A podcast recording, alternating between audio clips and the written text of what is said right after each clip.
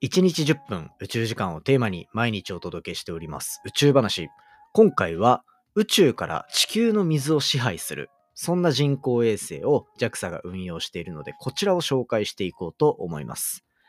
わずか2日で地球の表面の99%を観測できるすごい人工衛星が長期にわたって地球表面の環境変化を捉えている非常にユニークな研究が実は実施されているというところで、人工衛星の機能を中心に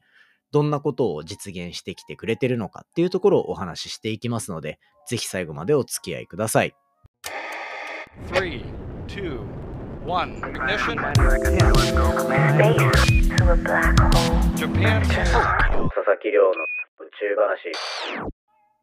2023年2月23日始まりました。佐々木亮の宇宙話このチャンネルでは1日10分宇宙時間をテーマに天文学で博士号を取得した専門家の寮が毎日最新の宇宙トピックをお届けしております。ということで本日でエピソードが866話を迎えております。まあ、1日10分宇宙時間というところで毎日配信しているわけなんですけど、まあ、基本的には1話完結っていうところになっていて、で、なので、こう好きなタイトル見つけて聞いてもらって、面白いなと思ったら、ぜひですね、こう毎日宇宙の情報をちょっとインプットしていくみたいな形で、こう楽しんでいただけたらというふうに思っておりますので、まあ、編集なしでお届けしているので、そこら辺はご愛嬌という形でお願いいたします。ということでですね、今回紹介していくのは、天文学の業界でもやっぱり AI の波って来てるんですね。で、今回は AI を利用して、私たちが住んでいる天の川銀河を理解するっていう、そういうお話をしていきたいと思っております。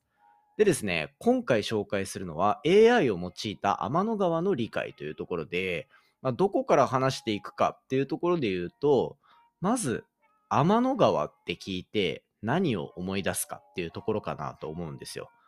天の川銀河っていうのは、天の川銀河と天の川同じだけどちょっと違うっていうのがあって、天の川っていうのは、夏の夜空、こう、綺麗な、そうだな、関東から一番近いとこで言うと、やっぱ長野県ぐらいまでとか、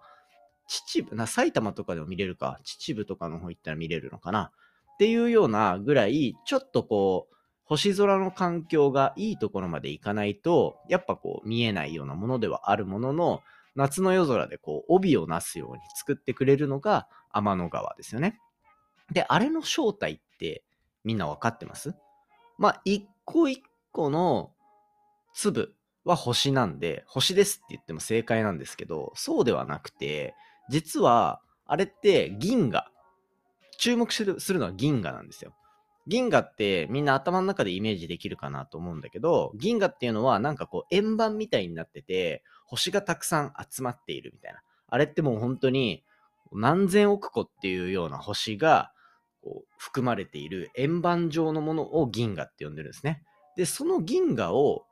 横から見てる状態が実は天の川なんですよ。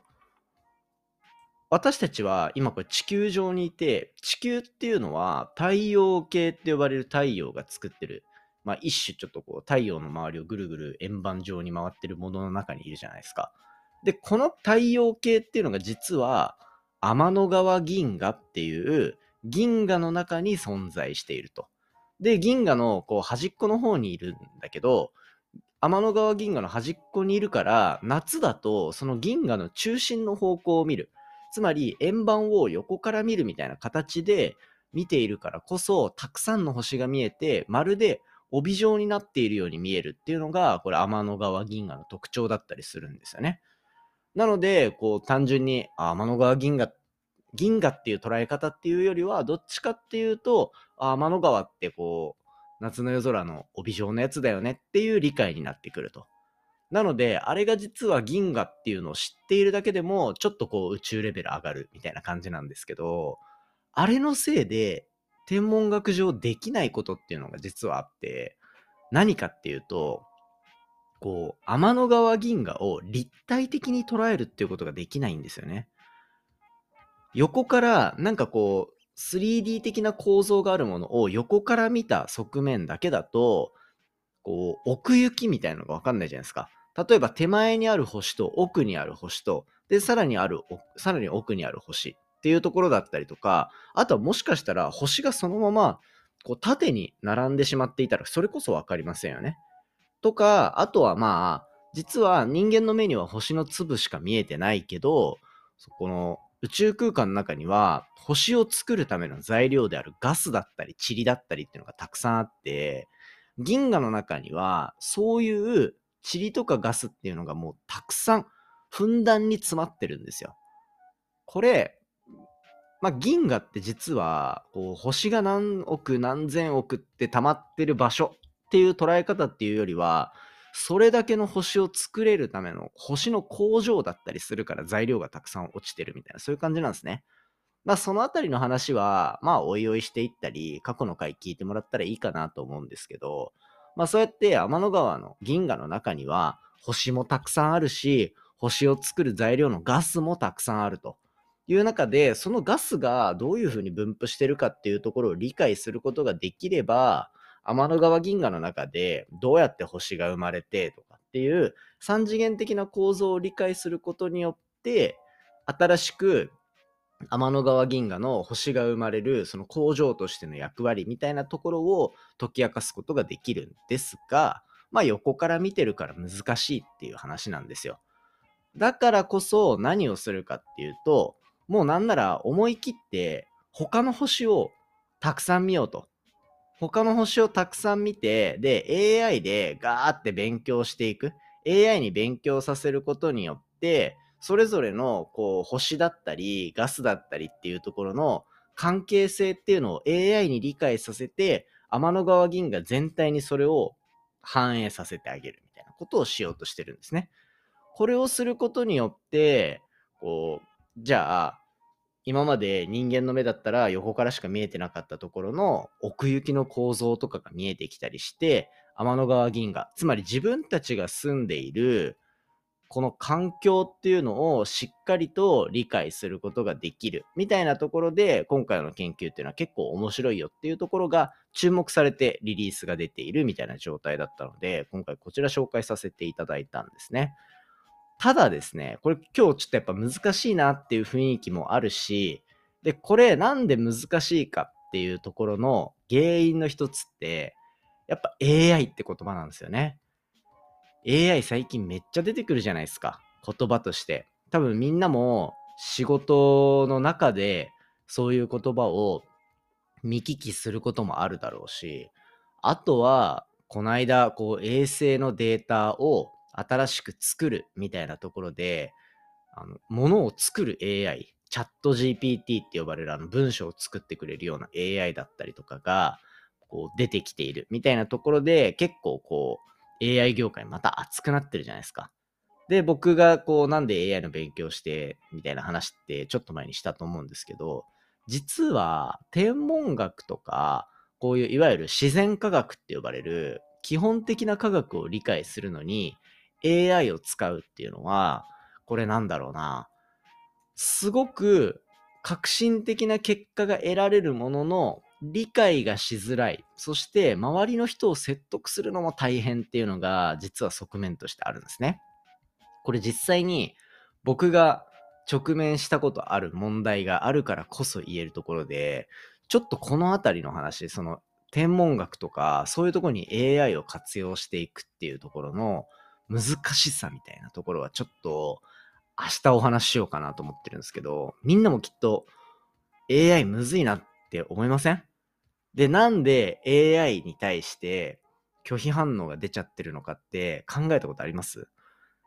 これが実は重要で、研究者ってそこにめちゃめちゃシビアなんですよ。なのでそのあたりをちょっと深掘りしていこうかなと思いつつ、まあでもやっぱり AI っていうのはいろんなとこで活用されている技術でもあるから、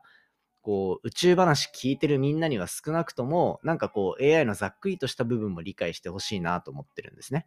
まあ僕がこう仕事で触ることもあるし、実際に研究で触ったこともあるしっていうところの側面から話せる部分あるんじゃないかなと思ってるんで、ちょっとそのあたりは頑張っていきたいなという宇宙話の裏テーマリスナーみんなが AI のことを理解するっていうとこね やっていきたいなと思ってるんで、ぜひよろしくお願いします。というところで、今回は自分たちが住んでる天の川銀河っていう銀河を AI で理解するっていう、そんな側面をね、お話ししていきました。で、最後にちょっとしたご案内になるんですけど、無料のイベントが実は土曜日に開催されます。ぜひですね、しかもオンラインで参加できるっていうね、なかなか面白いイベントなんですよ。で、今回行われるのが2月の25日土曜日ですね。2月の25日の土曜日の夜9時。夜9時のはず。夜9時から行われるメタバースでメタバース上の空間で宇宙に関して語っていきましょうみたいな、そんな企画があるんですよ、土曜日の夜に。面白いですよね。で、それに、まあ、ゲストとして呼んでいただいて、これ一回話したと思うんだけど、ゲストめちゃめちゃ豪華なんですよ。まあ、もう最近ね、宇宙興味ある人はみんな見かけたんじゃないかなっていう、薄いクリアさん。あの、VTuber ですね。めちゃめちゃ人気なんで最近多分見かけた人いるんじゃないかなというところと、あと宇宙の春ちゃんっていう、これも YouTube やられてる、あの、JAXA で研究とかやられてる方ですね。で、あと、黒田ありささん。も、えっ、ー、と、もう最近大活躍のところで宇宙タレントとしてご活躍されてる方ですね。で、一回僕 YouTube にも遊び行かせていただいたぐらい、結構まあ仲良くさせてもらってるんですよ。オンラインでも何回か喋りましたし。っていうような感じで、と僕っていうところで4人で話すんですよね。これ結構、